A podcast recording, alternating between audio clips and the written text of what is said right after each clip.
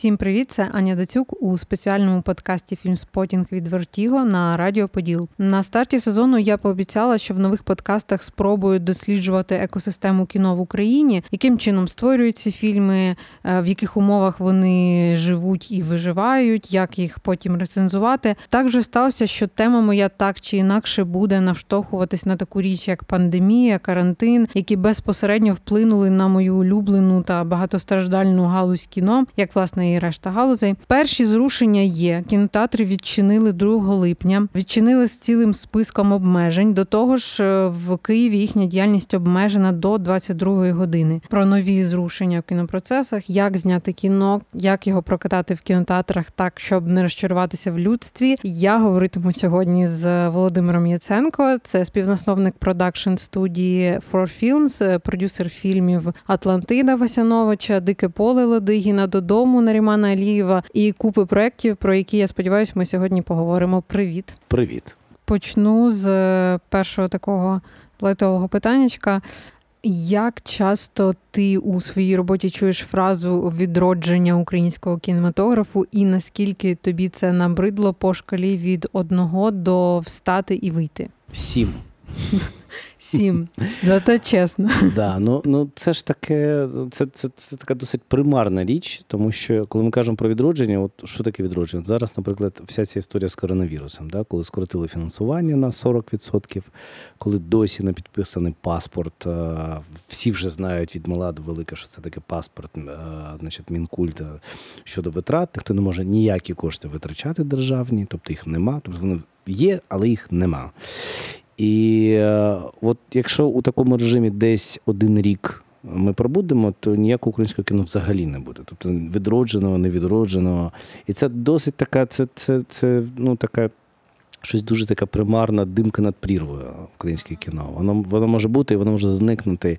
Я добре пам'ятаю ті часи, коли нічого не знімалось взагалі. Всі тільки бухали у буфеті дому кіно і розповідали про свою майбутню велич. І і це було ну, роки проходили. Це було окей. Вавилон, кафе Вавилон. Да, звичайно, звичайно. Воно досі існує, досі якісь люди щось там розповідають, як, як це не дивно. Ну я власне чула, що ми зараз в періоді такого собі переосмислення, і карантин навіть трошки нам е, допоміг в цьому, тому що. Проекти, які були запущені зараз на паузі, тому що не можна знімати з великою кількістю людей. Е, і через таку дуже непрогнозовану ситуацію з фінансуванням, але знову ж таки, коли вона була прогнозована, от е, скажи, що ти, як ти думаєш, на якому етапі зараз українське кіно? Що зараз відбувається взагалі з українським кіно?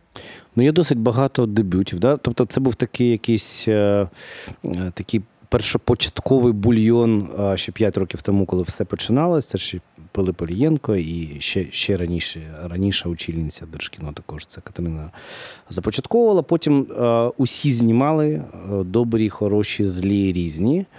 І зараз за ці декілька років вже більш-менш зрозуміло, хто залишиться у професії, хто з нею має піти чи пішов. І це така досить е, важлива річ, тому що ми маємо розуміти, що тільки формується інститут репутації в українському кіно, і це досить важливо. Тобто, якісь люди, я, я маю на увазі і режисерів, і сценаристів, і продюсерів, і інших членів знімальних груп, вони формують якийсь інститут репутації. І тільки зараз ми розуміємо, що окей, е, цей режисер що зняв, і воно добре, цей режисер що зняв, і воно погано. Цей режисер багато зняв, і воно дуже погано. Але він продовжує знімати. Але він продовжує знімати, звичайно, бо ну, ми ж українці щедрі люди, це і все таке інше. І а, були якісь спроби а, у Бородянської, зараз вони продовжуються, і я сподіваюся, що дійдуть до якогось логічного завершення. Щодо так званих, ну всі всі е, це такі нічні жахи рейтинг KPI продюсерів і режисерів. Але я вважаю, що це така річ, яка дійсно допомагає і, і режисерам, і продюсерам, щоб вони розуміли, хто є хто. На цьому ринку, якщо так можна сказати, у кого є дійсно якісь там доробки творчі, чи вони якісь іншою мірою е, виражаються, а у кого їх нема. І і це важлива річ. І я вважаю, що це дійсно прискорить формування і гільдії, і інституту репутації і інших речей. І я я сподіваюся, що це вже наступного пітчингу, не 14 який зараз вже якось був розпочати, а наступного наступному році це вже буде проходити за новими правилами. Я я би дуже цього хотів. А тобі, власне, не здається, що е, карантин нас поставив в умови, коли зараз буде конкуренція значно вища і сильніша, просто тому що е, ну, ось ця от селекція збільшиться, менше грошей, е, більше, якби не знаю, прискіплива увага угу. до проєктів. Ну, це круто. Да, це, це, так, це круто, але якщо б це не було також пов'язано ну, з нашою такою традицією кумівства і всього іншого, це було б ідеально. Але воно пов'язане. Тож тож є якісь проекти, котрі можуть проходити за якісь за якихось дивних обставин. І, е, Але це добре. Я вважаю, що конкуренція взагалі це добре. Я хотіла ще тебе таку штуку запитати. Ти продюсував дуже багато фільмів, які в результаті отримували багато медійної і фестивальної уваги. Я говорю про фільм Нарімана Алієва, про Дике Поле. Е, І ви вже анонсували багато прикольних проєктів, про які я ще згадаю. Але ось е, в межах ось цього досвіду скажи скажи, е, чи це кіно окупало себе в прокаті, і чи взагалі е, можливо, чи може українське кіно себе в прокаті окупити? Ну тут треба таке уточнююче питання, що ми розуміємо під прокатом. Чи це український прокат, чи взагалі всесвітній? Я, Я розповів, наприклад. Ну, фільм додому він не повернув кошти з прокату, хоча він був учасником Канського фестивалю. Але, наприклад, ну я розмовляв з нашим селзом, і, наприклад, фільм Кен Лоуч, який також був, ну Кен Лоуч, це дуже він взагалі не продається ні, ні за які гроші. Ну тобто. Буває зараз такий ринок, він він складний. Складно продати фільм. Якщо ти, наприклад, не отримуєш е, американського дистриб'ютора, американську дистриб'юцію, то ти фільм не продав. Ну, це будуть якісь кошти, але вони будуть досить незначними, і ти не можеш повернути ці кошти, взагалі то кажучи. Якщо ми кажемо про український прокат, в мене був дуже песимістичний погляд на це. Але приклад, наприклад, фільму Мої думки тихі, він показав, що якщо ти робиш. Це трагікомедія, це не супер е, якийсь такий артхаус, які всі всі там. Ну, це не додому, да, це не Атлантида. Але що круто, що люди це досить самоіронічна річ, і люди вперше побачили себе, мали змогу побачити себе. Бо в нас у інших якихось історіях це взагалі велика проблема.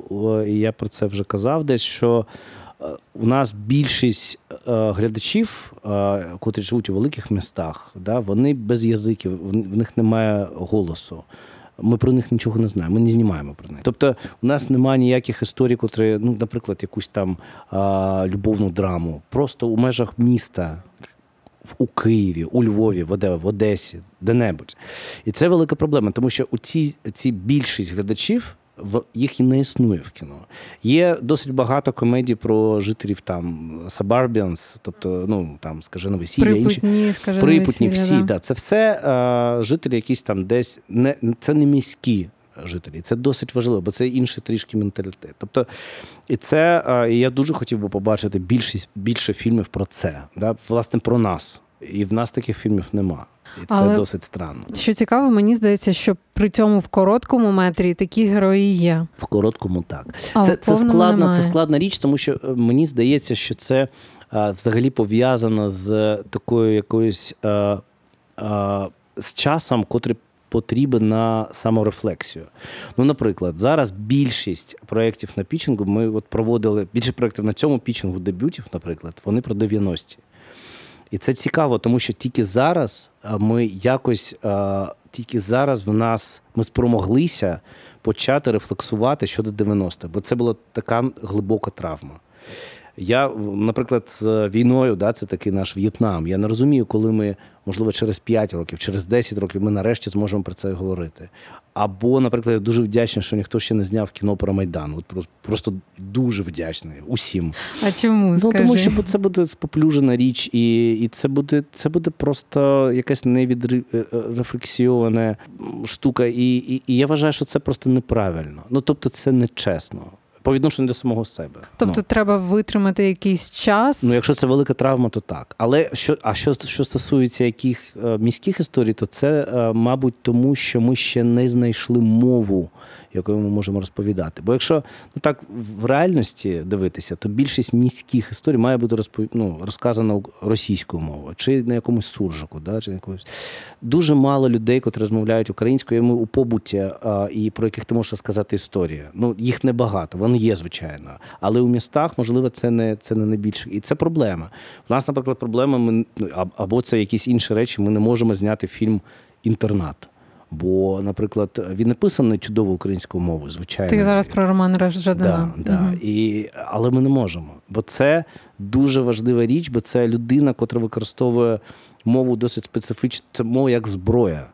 І мова як як е, самосвідомість. І коли він змінює мову, тобто він використовує українську мову як як латинь, як мертву мову. Тобто він її викладає, але він її не користується, і для нього це маркер чогось чужого, і це важливо у цій картині. Але ми не можемо це зняти, бо тоді кількість, бо є закон, що каже, що не більше 10% може бути будь-якою мовою, окрім кримсько-татарської, це дозволено зняти додому, де звучить там більше 70% це кримсько-татарська мова. Я дуже радий з цього. Але ми не можемо розповідати ці історії. Наприклад, новий фільм Лукіча. Ми зараз е, там довго думали, про що ми можемо розказати, хто це може бути. І він раз каже, я не можу розказати якусь історію про Київ, бо це треба робити з моєї точки зору російською, а я не можу і не буду. І це це також це частина проблеми. Це не тільки проблема, але це частина проблеми. Досить важливо. Ну от власне, ми вже трошки почали говорити про ось цих от е, молодих режисерів. І в мене, якщо чесно, склалась думка, от в межах українського кіно е, про якийсь такий факт зростання для автора. Е, це дуже значни, значним кроком може стати хіба що перехід з короткого метру в повний. А що далі?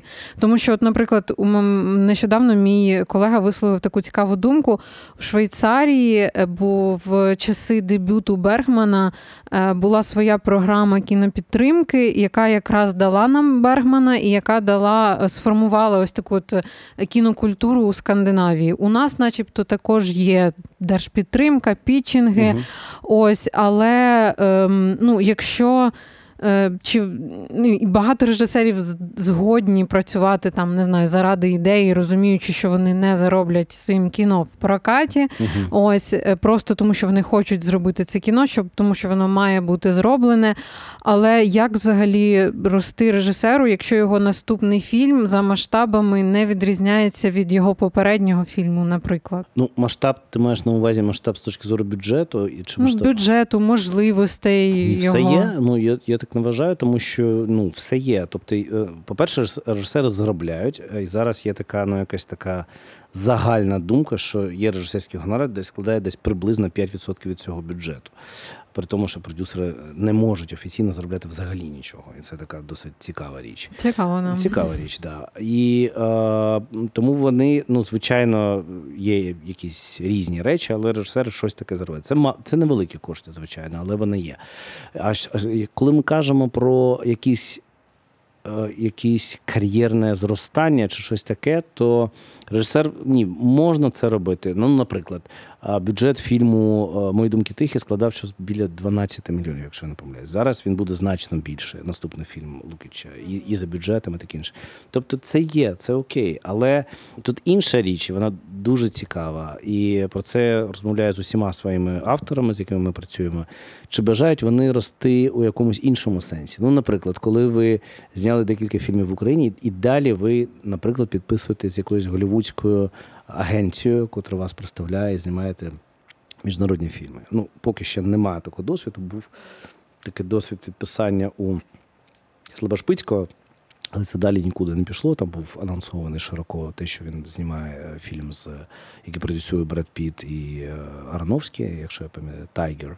Але ну я ще досить довго не чув нічого про це. Я також не чув. Да, і тому немає таких прикладів, які були реалізовані. Але ну, я вважаю, що це такий важливий крок для кожного режисера. Я знаю, що більшість молодих режисерів ми працюємо досить з великою кількістю. Молодих вони би хотіли це, хотіли би працювати у всьому світі ну, на міжнародному рівні. Ну, ти кажеш, ви працюєте, я просто е, озвучу те, що не сказала раніше. В травні ви запустили свою е, свій продакшн, свій кінопродакшн.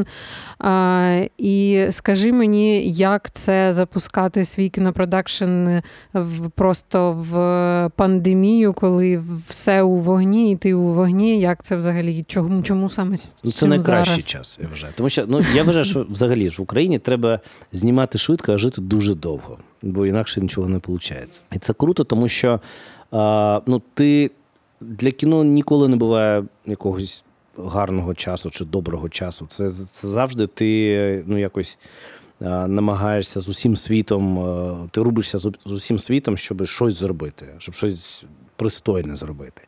І це ніколи не буває легко. І, Тобто не буває добре чи поганих часів. Вони завжди так собі. І просто або ти хочеш і робиш це, або знаходиш чому ні. Ну і ми просто робимо це. І для нас це дуже важливо, бо ми ну, ми дійсно. Це пафосно зараз прозвучить, але ми дійсно живемо для кіно, тобто це все, чим ми займаємось. І ми розмов... ми працюємо з авторами, котрі нам цікаві, і це найбільше щастя, можливе для нас.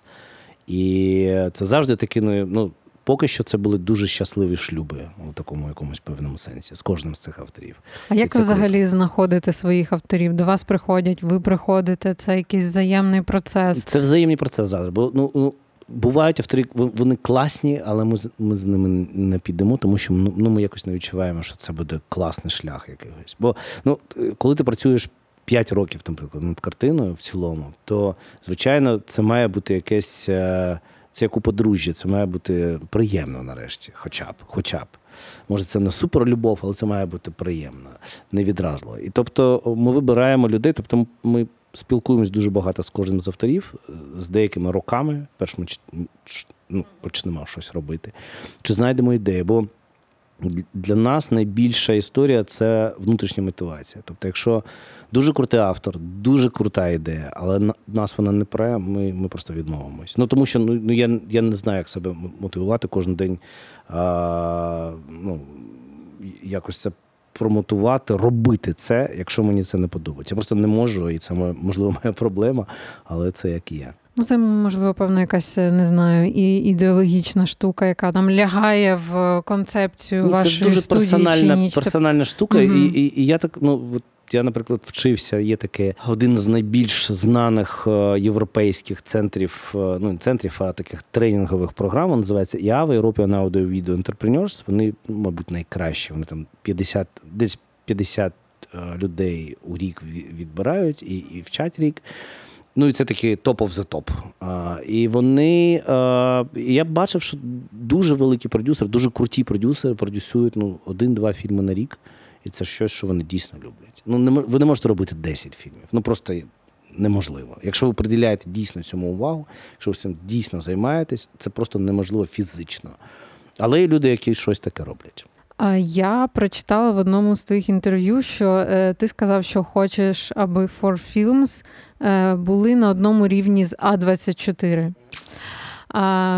І я ось подумала про таку річ. А24 позиціонують себе як студія. Ну, от є ось такий приклад е, людей, які беруть дуже класні, запускають дебюти, запускають в вищу лігу імена. Ем, але потім стається така штука, що ці режисери йдуть в більші студії. А є, наприклад, е, такі чуваки, як Міра Макс, які відкривають своїх зірок і тримають їх при собі, і ці зірки не йдуть в інші, тому що у них якби все є, купа можливостей, їм дає ця студія. Я розумію, що українська модель це ну не порівняти з Голівудом, і це окреме питання, чому українське кіновиробництво не варто порівнювати з Голівудом. Але е, де ти бачиш ось вашу студію на ось цій от шкалі? Ну, я я не вважаю, що це якась така, ну, взагалі така якась річ, яку не можна досягти, як A24 чи Miramax, чи щось інше. Тому що це це просто річ. Ну, якщо ти робиш фільм, якщо в тебе є ця продюсерська чуйка, і ти робиш фільми, котрі цікаві, то ну, це це щось важить. І це, це, це важлива річ у будь-якій країні. Бо аби ти ти маєш відчувати, яка ідея буде мати якесь значення за декілька років. Я не знаю, як цей процес відбувається, але він якось відбувається. І це це якась магія, дійсно. Але це, це, мабуть, найбільш цікава річ для мене у світі. Як ти знаходишся, як ти відчуваєш це і як ти до цього йдеш. Але ну я не вважаю, що якщо ми, наприклад, переїдемо до того ж Голлівуду, що ми будемо робити якісь погані фільми, чи ну це це треба відчувати. І для нас дуже важливим маркером є те, що наші автори повертаються. То, наприклад, ми вже почали Це можу можливо анонсувати сьогодні роботи над наступною картиною з Наріманом і соавтор е, Максим Курочкін. Це дуже досить відома людина. І це дуже цікавий такий шлях, котрий ми почали йти. Це дуже-дуже цікава пригода. І е, ми робимо зараз другий фільм з Васяновичем. Тобто, це для нас дуже важливий процес, коли ми. Е, коли ми опікуємося своїми своїми режисерами, і для нас, наприклад, дуже важлива річ, що ми, ну, наприклад, ми там їх возимо в Кани, і це не просто тому, що ми такі класні пафосні, а тому, що для нас важливо, щоб ми усі разом мали змогу дивитися фільми, які показують на найбільшому фестивалі у світі, і разом їх якось дискусувати щодо них і таке інше. Тобто, це, це досить важливо, щоб в нас була така якась банда своя де ми обмінювалися думками, хоча дуже різні автори і все таке інше, але ми всі у, живемо у українському кіно, і це важливо бути на одній хвилі. Дякую. А от е, тобі, до речі, ну я зрозуміла, в тебе от є ось такий певний виховний момент е, у вас. Тобто, у вас є автори, з якими ви не лише працюєте, а ви їх іще якось виховуєте, щоб далі працювати з ними знову ж таки. Ну не те, що виховує, але ми якось намагаємося з ними разом розвиватися. Да, Це важливо. Я ось нещодавно думала, в тебе не складається таке враження, що о, у нас є якась українська кінотусовочка, яка дуже закрита, і у нас навіть є. Так звані українські дебютанти, нові імена, і навіть в цю когорту нових імен новому і справді новому імені дуже важко пробитись. Тебе немає такого відчуття? Ні, це це досить легко. Ну дійсно легко, якщо якщо ти робиш щось що дійсно класне, цього не можуть не помітити, і і за це будуть дійсно змагатися продюсери і все таке інше. Дійсно. Ну, я проведу приклад. Наприклад, був класний короткий метр а, Маріна Рощина, він переміг минулої молодості у радості і тільки радості. І все, і за нею всі бігають, і це класно. Да? Або там Лукіч він зробив перший фільм. І, ну, це, Тобто ти можеш бути ніким, але якщо щось ти робиш, що дійсно класне, то тебе обов'язково помітять. Тобто, якийсь певний зразок інституту зірок все-таки в Україні є. Звичайно, є. і з акторами, і з режисерами, угу. і з продюсерами, і з сценаристами. Є, є, є. Це це тільки формується, бо ще раз, це інститут репутації. Це досить важливо.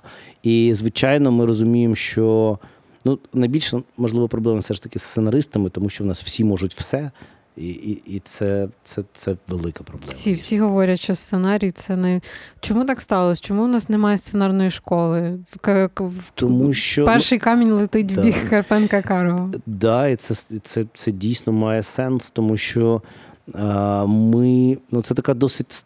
Странна якась професія, вони всі странні у кіно, але це, мабуть, найбільш странно, тому що ти один працюєш, ти ти, ти створюєш якісь світи, дуже часто на заказ продюсерів чи режисерів. І це це досить странна річ. І небагато людей хочуть це йти.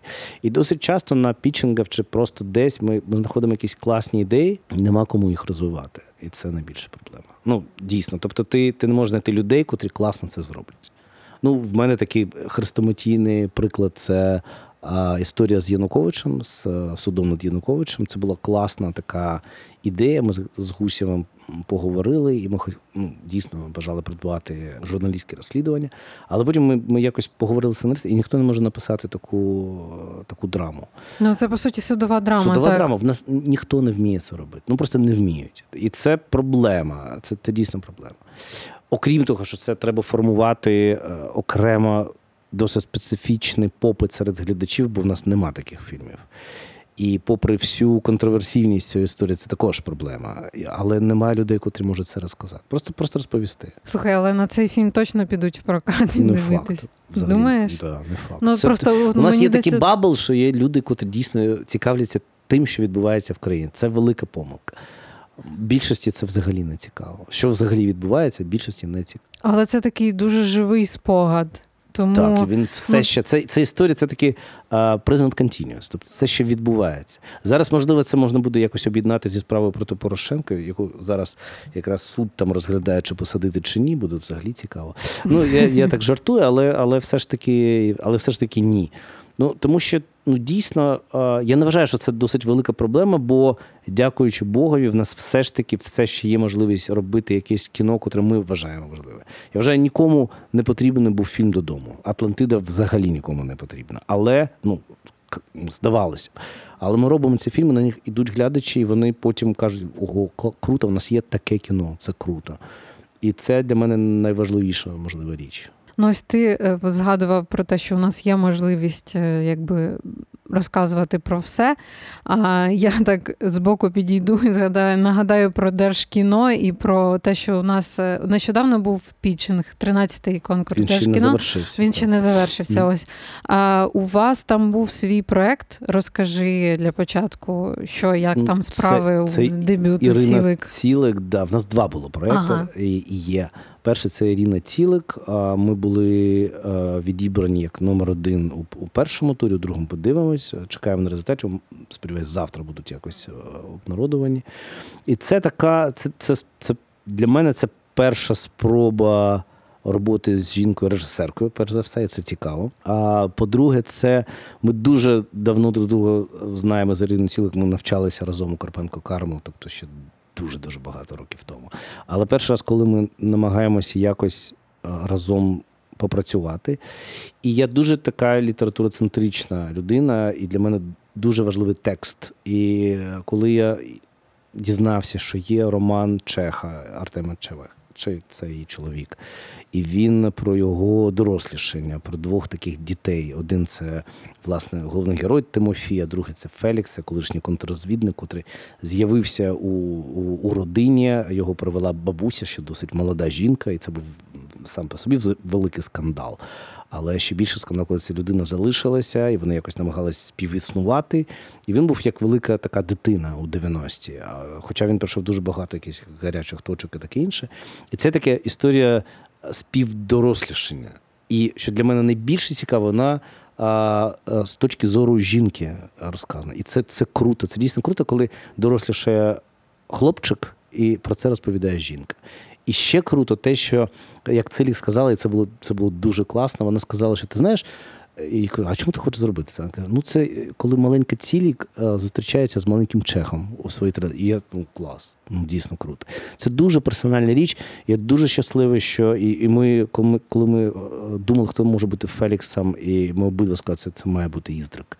Бо він така людина, котра, звичайно, вона е, він не воював і таке інше, але в нього є, як сказала Іра, також дуже вірно, межові до межові е, е, досвіди. Ага. І це дійсно так. І це круто він він крутий. Він він, він, е, він є людиною з великої літери Л. І це цікаво. Ну, дійсно. Я бачила трейлер і е, читала, що ну, ви, власне, зробили трейлер зараз, в якому зіграв Іздрик, але ж ви. Так і не підтвердили, чи він там грає у фільмі. Він все-таки буде в фільмі виконувати Я думаю, що він буде роль? грати, але нам нам потрібно ще розробити графік зйомок, угу. перемогти, перш за все. Потім дуже багато речей зробити, потім ще провести проби не іздрика, як вони взагалі підібрати вже до іздрика а, другого актора, котрий буде а, Тимофій, але трішки постарше. Але я думаю, що це буде іздрик, да, якщо все буде добре. Да, звичайно. Нам нам би хотілося цього. Я Уже хороші новини. Mm, да. Я е, хотіла, ось поки ми говоримо про Держкіно, запитати: от суто гіпотетично, ну на яке кіно Е, Держкіно не дасть гроші ніколи. Ну, власне, чи є в українському кіно цензура? Я не знаю, чи дадуть вони про фільм про ЛГБТ. Не впевнений. Думаю, що ні. А можливо, так, не знаю. А я, Мені дуже цікаво, я б хотів зняти таку історію собі таксиста. Ми колись там розмовляли з Наріманом, але йому воно не пішло.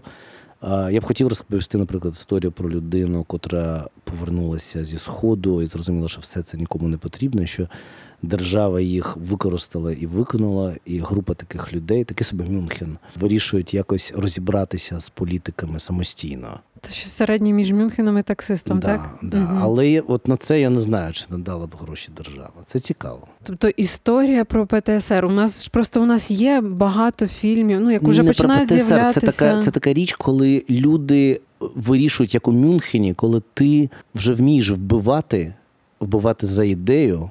І коли ти розумієш, що твоє життя нічого не варто, але і всі інші нічого не варто, і коли ти коли ти намагаєшся вирішити, чи ти можеш вирішувати чогось варте інше життя, чи ні, самостійно, чи це має тільки Бог вирішувати. Це цікаво. І для мене це було таке найбільше питання у Мюнхені, і це я б над цим поміркував. Це це цікава могла бути історія. Але я не, я не впевнений, що Держкіно дало б це. Тому що це не дуже патріотично. Це ну, у розумінні багатьох людей це не патріотично, але це найбільше патріотично у моєму розумінні. І ще одна історія, така в мене є ідея, що було б круто а, зняти якусь історію про українську меншовартість. І це важливо. Бо бо ми нація рабів, я вважаю, досі. І з цим треба щось робити, бо бо інакше ми ніколи не зможемо побудувати власну державу. Будемо завжди втрачати. Бо ми не вміємо бути разом, ми вміємо тільки. Ну, у нас же дійсно боротьба за пекло йде і помрити сьогодні, а я завтра. І це, це, це. І зараз ми це бачимо, коли, наприклад, менше стало грошей в кіно, там таке почалось ух, то всі е, любили один одного, а зараз зовсім ні. І це і це, це просто якась якась е, річ, котра дійсно об'єднує всіх нас якимось дивним чином. Тобто ми всі нація бувших е, рабів. І це цікаво е, через ті процеси, які зараз відбуваються у Америці, як у якомусь сенсі. Цікаво, як принцип кожен сам за себе нас об'єднує. Ну, Тому що yeah. тому що кожен сам за себе, і це mm-hmm. така це така анархія у якомусь е, дуже багато людей, котрих об'єднуються тільки цим. Я сподіваюся, що ми все-таки колись побачимо про це кіно. Це було би можливо, зараз якраз підростає автор, який Можливо. зніме про це. Да. Е, я наостанок хотіла тебе запитати ще одну річ. Ти е, став нещодавно першим представником Юрімаш. Я нагадаю, що це Європейський фонд підтримки е, спільного виробництва і розповсюдження кіно і аудіопродукції. Поясни, будь ласка, все-таки, як цей процес відбувається, що ти там робиш, е, е, що таке бути першим представником Єврімаш і як це впливає на наше кіно? Угу. Ну, Це великий досвід, перш за все. Для мене це дуже цікава річ. Це таки, е, якщо дуже просто сказати, ми з Сергієм Зеленко є такі адвокати українського кіно е, серед інших держав, членів е, Європейського Європейської ради. І це така річ, що ми, тобто, кожна держава пропонує якісь свої якісь свої фільми. Потім потім вони розглядаються секретарятом. Якщо за якимись формальними речами вони можуть бути розглянуті радою, то далі спеціальний комітет розглядає ці проекти, і держава, котра е, мажоритарний копродюсер, вона пічингує. Тобто, як як представник, наприклад, якщо це мажоритарні українські гроші в якомусь проєкті, тобто я пічингую іншим державам-членам цей проєкт, я, я його захищаю. І потім вони вирішують, вони голосують. І я так само голосую за інші проекти. Тобто я не можу голосувати за українські проекти, звичайно. І якщо все добре, то він отримує підтримку і все таке інше. Тобто, ми такі, ну як ми робимо це на пітчингах, але ми пітчингуємо проекти всіх українських авторів, і захищаємо все українське кіно. Там є досить складна система оцінки, тобто там є більшість голосів, але також і більшість е, голосуючих грошей, тому що у кожної держави є якийсь внесок. У він дуже маленький. Наприклад, у Росії він дуже великий. Тобто це це така цікава річ, е, і політична у тому числі. Але це дуже цікавий досвід, бо це ну, такі найбільш знані експерти і продюсери з усієї Європи, і цікаво з ними працювати разом. Як вони розбирають проекти, як вони оцінюють їх. Це дуже цікаво. Ну тобто, це навіть е, якщо там. Маю на увазі, що це цікавий досвід навіть для тебе, як для продюсера. Да, звичайно. Ну, тому, що я, себе. Так, бо я да, ми ми працюємо поки що безкоштовно, хоча це дуже багато часу витрачаємо на це. А, І е, окрім цього, ми, я як продюсер, я розумів, коли погоджувався на це. В мене всі проекти копродюційні, що я не можу подавати на Eurimages, поки я там. І це була така свідома жертва з мого боку. Як ти думаєш, чи є шанс е, і як швидко в такому випадку, е, щоб виросла ось ця ось цифра копродукції в Україні з тих пір, як ти став членом Eurimages? Ну це ж матиме якийсь impact свій. Тобто, ну я сподіваюся на це, але от в них є чотири сесії кожен рік. І зараз вже були дві, жодного українського проєкту не було подано. От на третє буде, будуть подані якісь проекти. Я сподіваюся, що після першого якогось позитивного досвіду будуть подаватися більше. Ну це складно. Там багато документів, дійсно, все треба переводити, там французькою, англійською, все таке інше. І а, це ну, це найвищий рівень е, пітчингу у Європі. Тобто там, там треба бути дійсно круто готуватися і вчитися це робити. І це також для індустрії це досвід. Це дуже великий досвід, як вчитися, пічінгуватися і розмовляти на одну на, на одній мові з іншими європейськими mm-hmm. продюсерами. Я просто нагадаю для слухачів, що копродукція це е, коли е, в українське кіно вкладаються не лише наші гроші, а й е, гроші якоїсь країни, яка якби партнер. Відповідно, у нас зростають шанси потрапити на якийсь фестиваль, потрапити на ширший прокат, шанси. Тобто, це в будь-якому випадку дуже класна історія, коли у нас стається копродукція, і на щастя, цей процес у нас уже більш-менш навіть поставлений на рельси. На прикладі того ж самого Васяновича, розкажи, будь ласка, про його новий проект. Я останнє, що я чула, це те, що ви були на е, маркеті берлінському.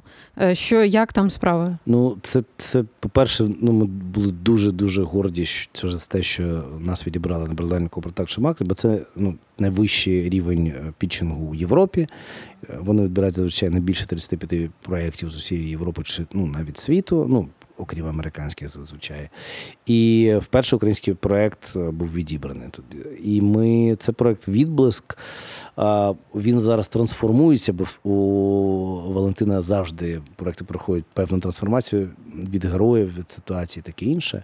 Бо Валентин така унікальна людина, котра знімає все два рази. Тобто він починає працювати з якимись героями. Досить довго це відбувається. Напівдокументальній такій манері. Тобто він живе з цими героями. Він розуміє, як вони, що для них притаманно, що ні. І Він їх якось у якісь обставини ставить і дивляться, що вони дійсно мають робити. І потім, коли він робить з цього кіно повноцінно, потім ми звемо знімальну групу знімаємо це ще раз, але досить швидко і досить точно. І це дуже унікальний такий спосіб знімати фільми. І це така історія про людину, на яку вплинула про родину і про людей, на яку вплинула війна. У тому сенсі, що вони втрачають людину через війну, ну не напряму, але все ж таки. І як ця, цей досвід втрати е, людини, е, він як він сприймається дитиною. І це досить цікава річ. Тобто, як дитина проходить через досвід втрати когось якщо їй там 12 років, mm-hmm. і це умовно. І це це, це дуже інтер... така цікава і і інтригуюча для нас історія, бо ми ще не розуміємо, що цього буде, але це цікаво. Я е, можу тільки побажати тобі успіху. Дякую тобі за зустріч. Е, всього найкращого for Films. Сподіваюсь, що нарешті ми дуже скоро побачимо все ваше кіно. Е, побачимо більше Європи в Україні, більше України в Європі в плані кіно. І е, на цьому я буду прощатись. Дякую. Дякую дуже. Цей подкаст є частиною Радіо Поділ спільноти українськомовних подкастів. Якщо вам сподобався фільм Спотінг, зацініть ще решту подкастів. Мій особистий фаворит цього тижня перший випуск е, доступу з Павлом Бондаренком. В новому власне випуску Паша розповів про технології в умовах домашнього офісу. Пройшовся по зуму, пройшовся по людям, які печуть хліб на домашній заквасті. Пройшовся по мотивуючим додаткам. Е, ну і власне по специфіці роботи в домашніх умовах, про кібербезпеку в домашніх умовах. Словом, слухайте, оцінюйте, е, залишайте свої коментарі. Якщо ви слухаєте нас в Apple Podcast, залишайте свої зірочки, підтримуйте Вертіго та Радіо Поділ на Патреоні. Всім цьому.